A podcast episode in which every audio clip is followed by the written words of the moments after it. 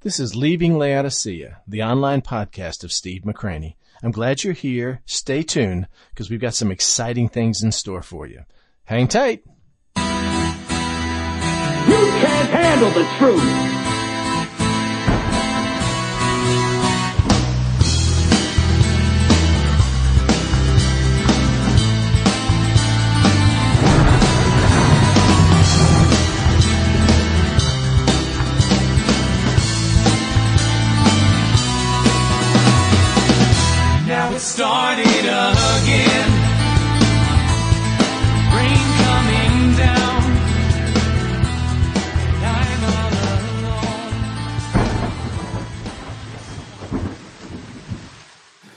Hey, uh, I've been praying about where the Lord wants us to go on Tuesday.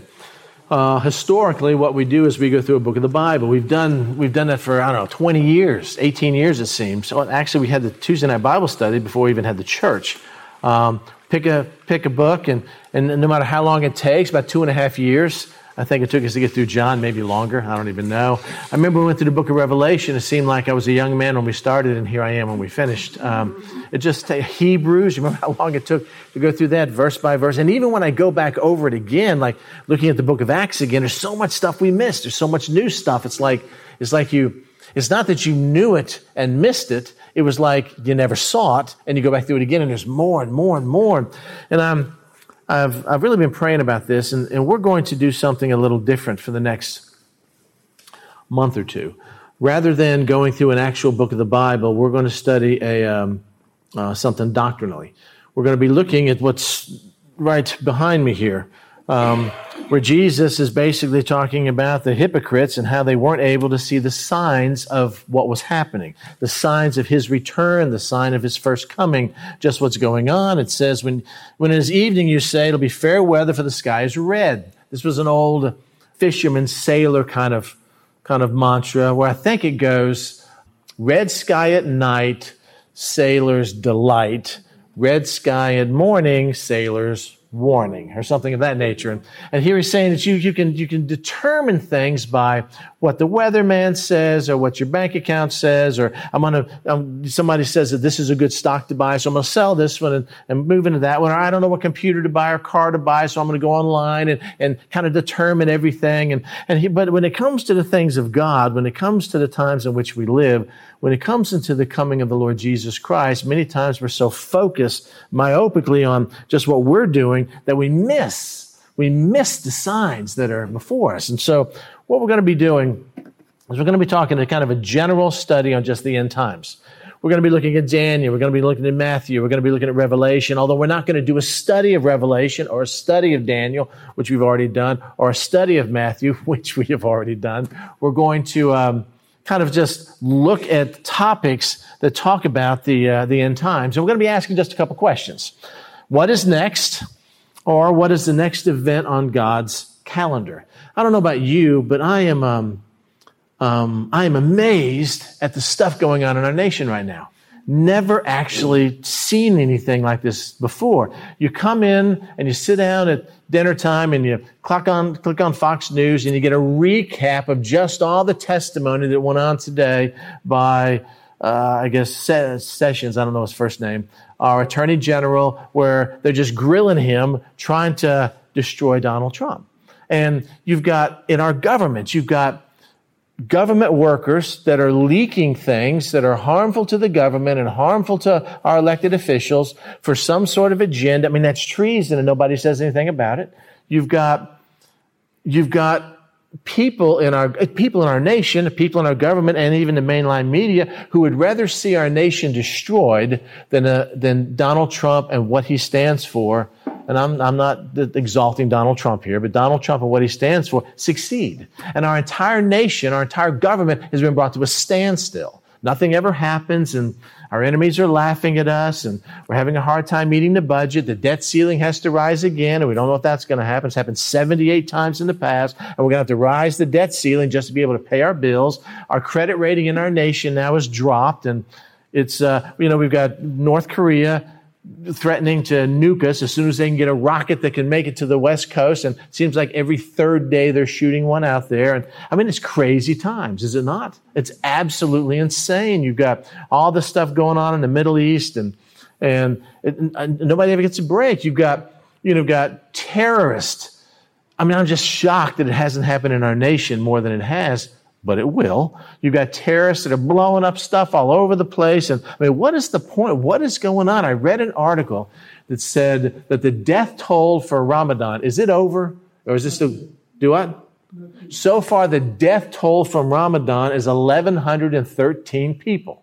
And like, it's yes, we want to get it up to 2,000. I mean, what is this deal? I mean, what's happening and, and what does this mean? What does it mean to us as, as a church and what does it mean to us as a people? And, and what we're going to be looking at is just the whole doctrinal discipline of eschatology. The word eschatology, of course, means last things or end times, really means last things. And I forgot to define the Greek word here. The word eschatology is not found in scripture, but is a derivative of a word that basically means the end, it's finished, it's over. And it's talking about what's going to happen in the end times, how we can tell what's going to happen, where we are, where are we now in the prophetic calendar, what is what is the future of America? What is the future of, of the church. I mean, what, what, what's going to happen here?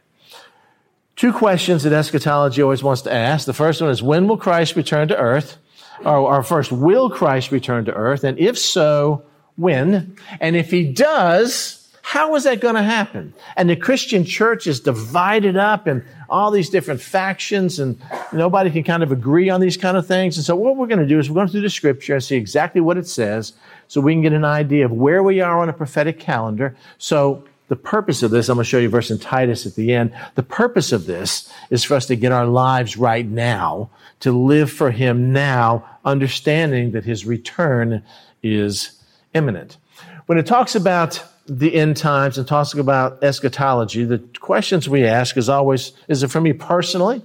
And theologians divide up the study of eschatology as basically personal eschatology, what's going to happen to you at your end, or general eschatology, which is what's going to happen at the end of everything. You know, if Jesus comes tomorrow, if the rapture takes place tomorrow or, or, whatever, then all of a sudden that my personal eschatology will also be general eschatology because when he comes, I'll be called unto him and all that kind of stuff and got that. But if when my mother passed away five years ago, she had a personal ending. And she wasn't part of the rapture of those that are alive when the rapture takes place. And, and so when you're dealing with what happens next on God's calendar, we have to look at it personally in my own life. What happens when I breathe my last? And also what the scripture said is going to happen just to everybody in general. In your personal eschatology, your personal end time, if Christ doesn't return, every one of us will eventually die. True? Every person Jesus raised from the dead in Scripture died. Lazarus died again. The, um, the widow of Nain's son died again. The guy that fell off the roof and Paul brought him back to life eventually died again. There's only a few people in Scripture we see that never did die, such as uh, Enoch and um, that's another story altogether. But when it comes to our personal eschatology, theologians, and we're going to talk a little bit about this in the weeks to come, they talk about death. What does death actually mean for a believer and a non-believer? You know, the clinical term, of course, is when the spirit of the soul leaves the body and kind of leaves it behind. You have, you've been to funerals and you've seen the, again, my mom's funeral. Um, she was laid out in a casket and we had a closed casket because I just personally think it's kind of morbid, you know, to do that kind of stuff. But it was open for my brother and I and family, anybody wanted to see. And she was laid out in the casket and she had died with her sunglasses on at the beach because she didn't have her sunglasses on, but she had the white raccoon eyes, you know, and, and that's, that's just, just what I remember. And I'm looking at her and gosh, it kind of looks like you. It kind of doesn't, but it's not her. There's something missing. There's something gone. I mean, you know, um, four days ago, the hand was moving and the, lungs were breathing by some force that was inside of her, but the force is now exited and all it left was what I call like an earth suit or a car that doesn't have a driver. So you have death that takes place. And, and then after death, you have what's called the immediate state. And what happens to someone when they die? Where do they go? What, what, what happens to them? How are they changed? You know, if, if someone dies today and Jesus doesn't come for 200 years or 20 years or three weeks from now, what happens between the time they close their eyes and breathe their last and then they breathe again in a newness of life? What happens during that intermediate state in this personal end time? And then, of course, there's glorification. There's the fact that, as the scripture says, the earth is renewed, our bodies are renewed, and we're given something far better than what we have left behind. When does that take place and, and what is that like? Well, we're going to talk about these things in, uh, in the weeks to come. But mostly we're going to focus today just a little bit. All, all I'm going to do is basically just ask a lot of questions. We're going to talk about general eschatology, what we can know from the scripture about the future. Um, people really, people really don't, um, don't know anything about the future unless they're a believer and they see the teaching and the clues God gives us in scripture about what's going to happen in the future. If I had 2020 vision, Vic, you probably remember this. Remember in um, the big economic collapse in 2008? And all of a sudden, the, the, the banks begin to fail. Wachovia was allowed, no, wasn't Wachovia. Yeah, I guess Wachovia was, a, was allowed to fail. And Bank of America stock dropped all the way down to like a buck 10. Do you remember that? A buck 10. And I was thinking, dude, if the government doesn't, if the government doesn't allow Bank of America to fail, I mean, you could go out and buy some really cheap stock that in no time at all, you're going to get like a thousand percent return on this. Did you do that? Me neither. Because I was thinking, it's probably going to fail too, and I don't have any money. You know, like three shares, please. You know, but, but, you know, if we knew the future, life would be great because there'd be, there'd be no need for faith. But we don't. The world doesn't, but we have clues and we see things in scripture. So as a believer in Christ, like you and I, we've got an opportunity to know exactly what the scripture says about the future, to what happens to the believer who dies before Christ returns, and what happens to the believer if we happen to be blessed enough to be alive when he returns. General eschatology gonna, we're going to be talking about a couple of these subjects. I'm going to rattle these things off um, for the sake of time. We're going to talk about the rapture. What in the world is the rapture? Chuck Missler calls it the most preposterous, preposterous? Yes, teaching in all of Scripture, yet it's true. And it's absolutely amazing. Well, when will the rapture take place? There's a lot of debate on that. What does the Bible, does the Bible even speak about the rapture? Is the word rapture even found in the scripture? And if it is, where? And what does it actually mean? What does the word rapture mean? And then what about the great tribulation? We know about this tribulation period, but Jesus specifically spoke about a great tribulation. How long will it last? Uh, uh, how do we know when it begins? Wouldn't you like to know that? I'd like to know when the Great Tribulation begins. It's going to begin January 17th, 2021. How would you live now? Know what I mean? I, would like to know when it begins and how long it's going to last and what's it going to be like. The book of Revelation tells us a lot about that, and it's, it's really horrific if you're there. But who's going to be in the great tribulation? Will everybody be in there? Will unbelievers be in there? Will, will believers be in there? How does that work?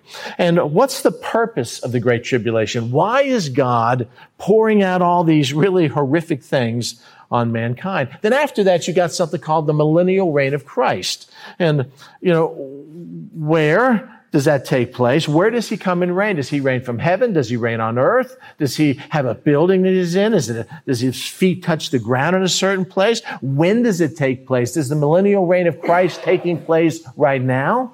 Well, not as you would, I don't think so. Doesn't look like it does. It's going to take place sometime in the future. And when does it do that? Is it an actual thousand year reign of Christ? Or is that symbolic? Do we just you know, brush that away. And who will participate in his reign? Does he reign by himself? Or the scripture says that the disciples will sit on his 12 thrones, judging the tribes of Israel. But what about everybody else? Will it include Old Testament saints? Will it include you? Will it include me? Will it include those people who died before the rapture? Or those people taken up in the rapture? Those people who died during the during the tribulation period? I mean, who will participate in his reign? And what's that reign going to be like?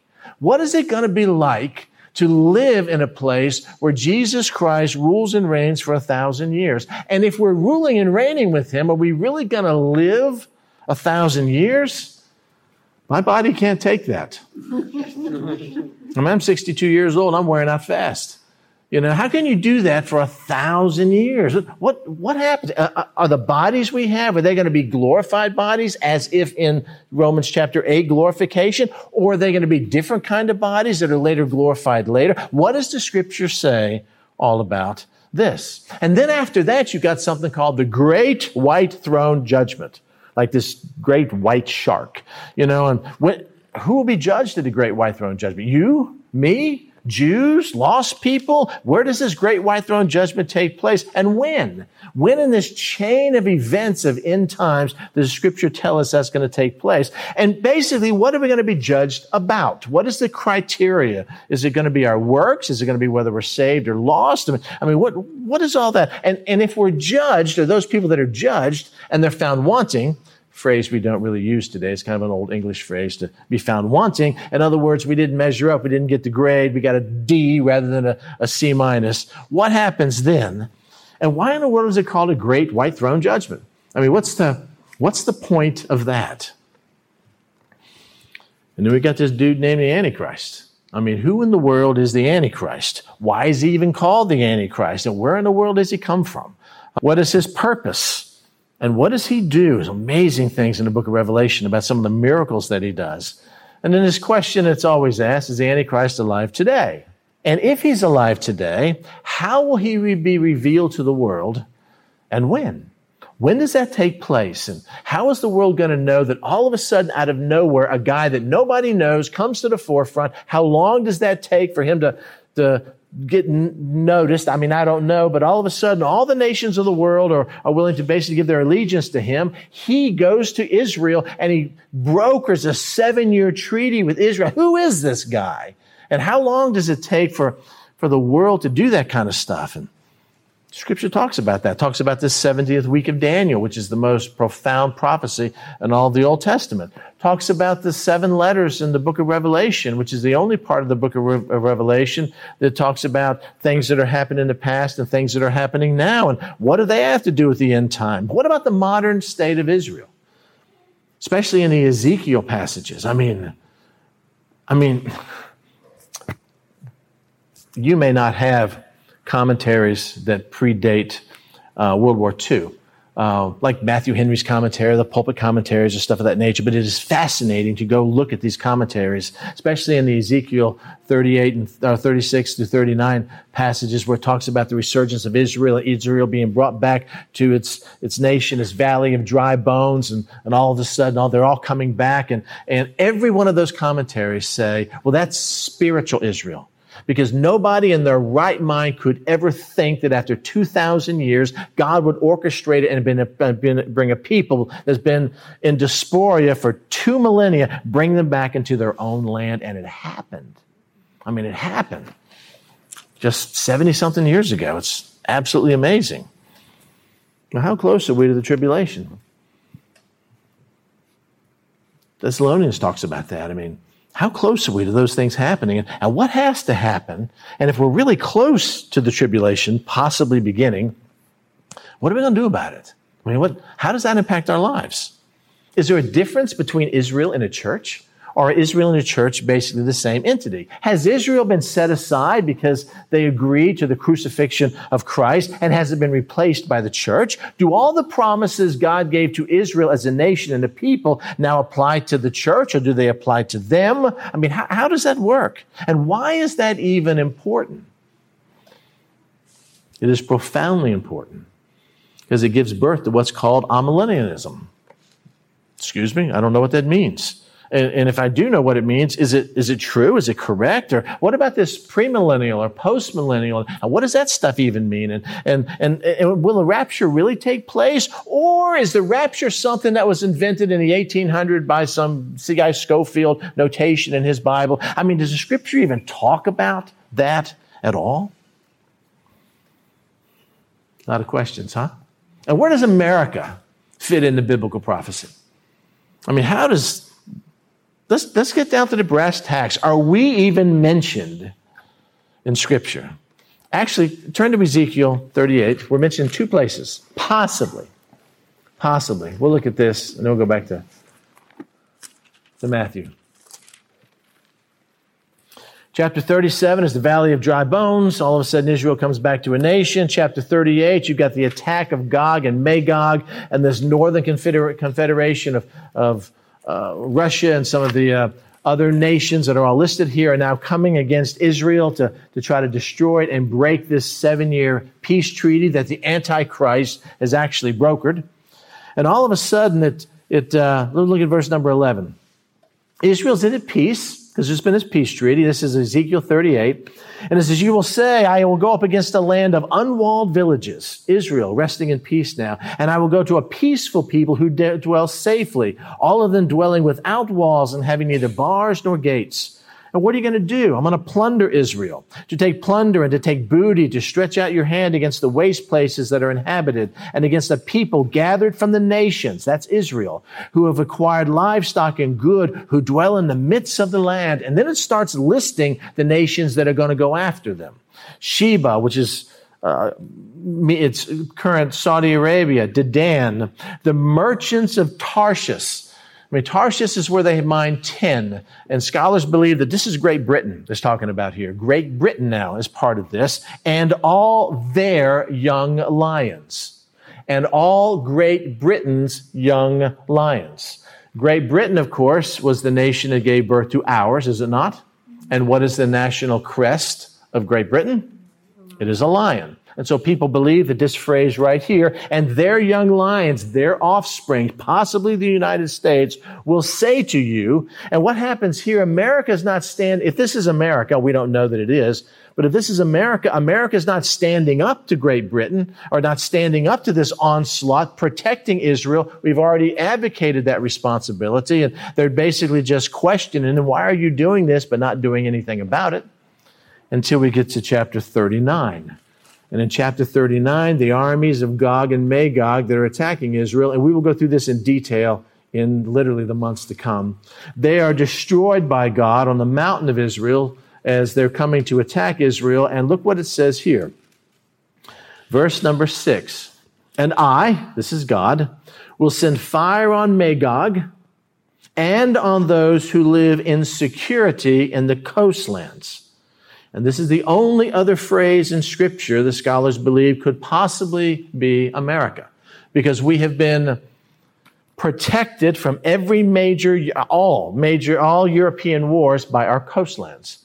You know, we've, we're, we're isolated, and they believe that possibly here, that uh, when God brings judgment against Gog and Magog, he also brings judgment on a nation who swore allegiance to Israel and failed to uphold that.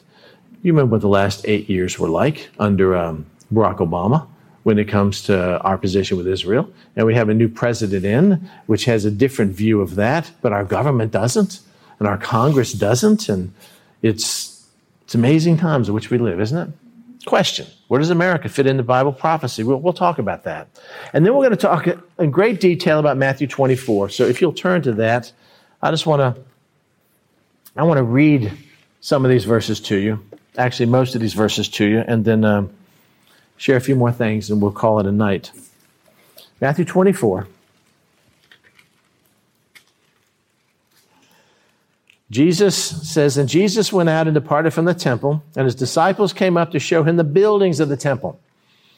Beautiful buildings, marvelous buildings. Look at all this work that's been done. It's taken decades to build this. And Jesus said to them, Do you not see all these things? Assuredly, I say to you, not one stone will be left here upon another that they all, that they shall not all be, they shall not be thrown down. The temple you're looking at will be destroyed, Jesus said. And of course, he was talking about what happened when Titus Vespasian came in AD 70 and sieged um, Jerusalem and the temple was burned and destroyed and all that kind of stuff. But, but the disciples were troubled because all of their Jewish religion was tied up in the temple because it was at the temple where man met with God. So verse 3 says, And now as he sat on the Mount of Olives, the disciples came to him privately and asked him three questions. Three questions.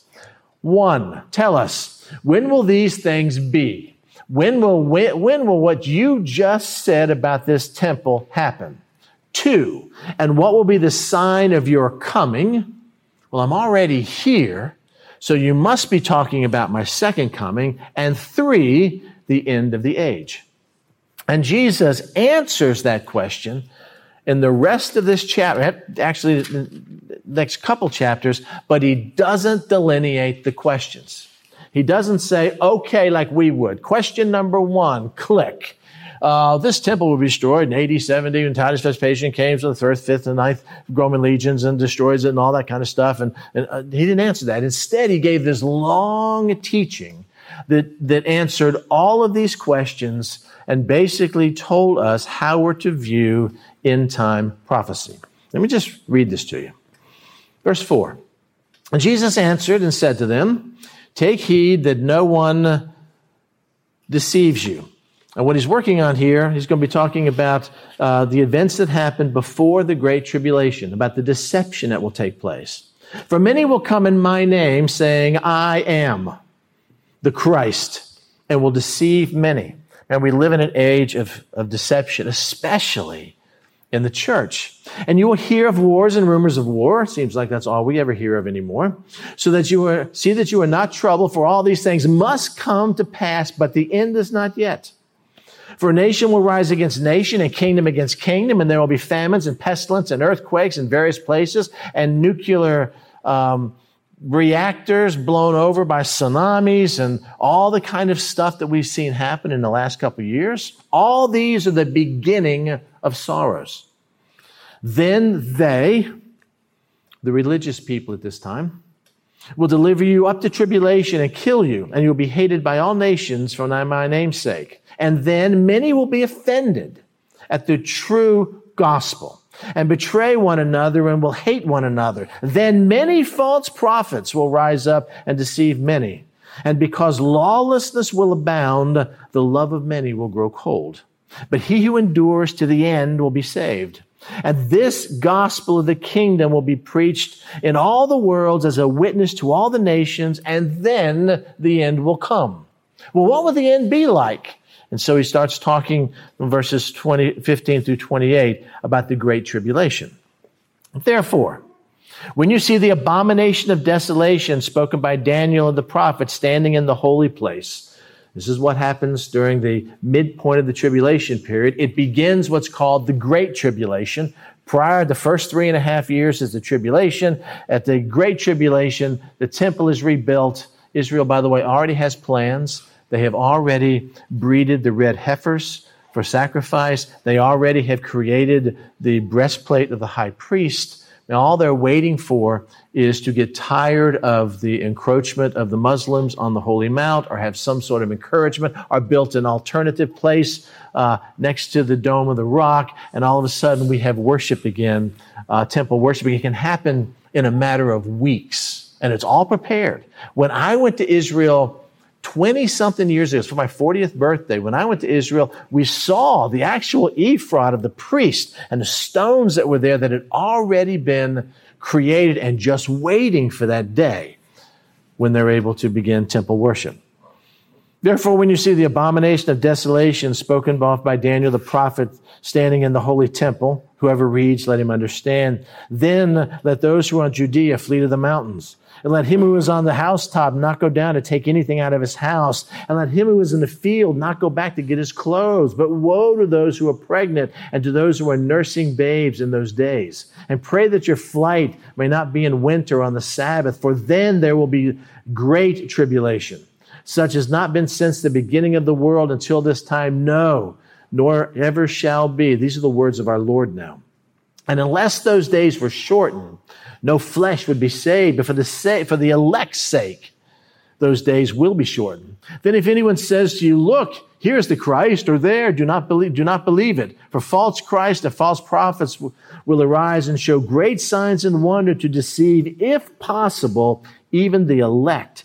This is from Revelation chapter 13, and it shows you how intense this deception will be. See, Jesus says, I have told you beforehand. Therefore, if they say to you, Look, he is in the desert, do not go, or look, he's in the inner room, do not believe it. For as lightning comes from the east and flashes to the west, so also will be the coming of the Son of Man. For wherever the carcass is, there the eagles will be gathered. And then he talks about what the coming of the Son of Man is like. Immediately after the tribulation of those days, the sun will be darkened, and the moon will not give its light, the stars will fall from heaven, and the powers, the explosive dunamis powers of the heaven will be shaken. Then the sign of the Son of Man will appear in heaven. And then all the tribes of the earth will mourn, and they will see the Son of Man coming on the clouds of heaven with Again, dunamis, explosive power and great glory. And he will send his angels with a great shout of the trumpet, and they will gather together his elect from the four winds, from one end of the heaven to another. Ah, Lord, what are we supposed to do? I mean, what does that mean? And so he backs off a little bit and he shares a parable with them. Now, learn this parable from the fig tree. This is something everybody knows living in Jerusalem. When his branches already become tender and puts forth leaf, you know, 1097 Gnosko, that summer is near. So also, when you see all these things, you know that it is near at the door. Assuredly, I say to you, this generation will by no means pass away till all these things take place. Heaven and earth will pass away, but my words will never pass away. So what do we do? Do we, do we fret? Do we worry? Do we try to determine exactly when that's coming? No, he tells us that that day and hour unknown, verse 36. But of that day and hour, no one knows, not even the angels in heaven, but my Father only. But as the day of Noah were, so also will be the coming of the Son of Man. The days of Noah were characterized by sexual perversion. Were they not? For as in the days before the flood, they were eating and drinking, marrying and giving in marriage until the day that Noah entered the ark. And they did not know, again, Gnosko, until the flood came and took them all away. So also will be the coming of the Son of Man. Then two men will be in one, the field, one will be taken and the other left. Two women will be grinding at the mill, one will be taken, the other left. Watch therefore, for you do not know the hour your Lord is coming. But know this, that if the master of the house had known, this is now eido. I knew in my mind as a fact what hour the thief would come. He would have watched and not allowed his house to be broken into. Therefore, you also be ready, for the Son of Man is coming in an hour which you do not expect. So how do I live? How do I, how do, what's my response to all of this, knowing that his return is imminent? And we finish with the warnings. Who then is a faithful and wise servant, whom his master made ruler over his household to give them food in due season? Blessed is that servant whom the master, when he comes, find, will find so doing. Assuredly, I say to you that he will make him ruler over all his goods. But if that evil servant says in his heart, My master is delaying his coming, and begins to beat his fellow servants and to eat and drink with drunkards, the master of that servant will come on a day when he is not looking for him, and in an hour in which he is not aware of, and he will cut him in two and appoint him a portion with the hypocrites. There shall be weeping and gnashing of teeth. And I won't go any further, but he goes on to talk about what the kingdom of heaven is like, and parable after parable after parable. Now, a lot of Christians disagree on the interpretation of a lot of things that I just read you. And I don't know why, because it's pretty clear cut. But there are just a few things that every Christian does believe that the scripture teaches. And I just want to share that with you, and we'll end with this. And that is the fact that there will be a sudden, personal, visible, bodily return of Jesus Christ. Sometimes they disagree on when that's going to happen. Sometimes they disagree on how that's going to happen. But the fact is, they all agree that it will happen, that Jesus Christ is coming again. And our attitude, well, let me just show you these verses Matthew 24. Therefore, you also be ready. Why? For the Son of Man is coming in an hour which you do not expect. Acts 1 when the angels were calling out to the people that were gathered there after Jesus had ascended into heaven. And while they looked steadfast towards heaven as, they, as he went up, behold, two men stood by them in white apparel and said, Men of Galilee, why do you stand gazing up into heaven? This same Jesus who was taken up for you into heaven will so come in like manner as you saw him go into heaven. He ascended, he will at another, another time descend. 1 Thessalonians 4:16 For the Lord himself will descend from heaven with a shout with the voice of the archangel and with the trumpet of God and the dead in Christ will rise first. We will talk about that at great length in time to come. Hebrews, here's one I hadn't seen before. As it is pointed for men to die once, but after this the judgment, so Christ was offered once to bear the sin of many. To who? To those who eagerly wait for him that he will appear a second time. He's already appeared a first time, a second time apart from sin for salvation. Personal, visible, literal, bodily return of Jesus Christ. James 5 8. You also be patient. Establish your hearts. Why? For the coming of the Lord is imminent. It's at hand. 2 Peter 3:10. But the day of the Lord will come as a thief in the night, in which the heavens will pass away with a great noise and the elements will melt with fervent heat. Both the earth and the works that are in it will be burned up. First John. See how many times this is mentioned? I, I, didn't even include all of these. First John. Beloved, now we are children of God, and it has not yet been revealed what we shall be. But we know that when he is revealed, he's already been revealed, so now he's going to be revealed again. When he is revealed, we shall be like him, for we shall see him as he is. Bodily return of Jesus Christ. Revelation 1 7. Behold, he is coming with the clouds, and every eye will see him. Not be hidden this time. He'll not be obscure in some little manger in Bethlehem, but every eye will see him, even they, they who pierced him. And all the tribes of the earth will mourn because of him. Even so, amen. And to me, the most convicting one is in Revelation 22 20. He who testifies to these things says, Surely I am coming quickly. Amen. Even so, come, Lord Jesus. And the end of the book of Revelation talks about coming Lord Jesus. We as believers in Christ should be so excited about Jesus coming that we can't think of anything else. Someday he's coming. He's going to set everything straight. He's going to be vindicated. I'm going to be with him. It's going to be wonderful. But we don't. We find out that we have a terminal illness. And hey, guess what? You're going to be with Jesus. Jesus is coming for you next Thursday. And our response is almost always, oh, why? Because our Jesus is too small?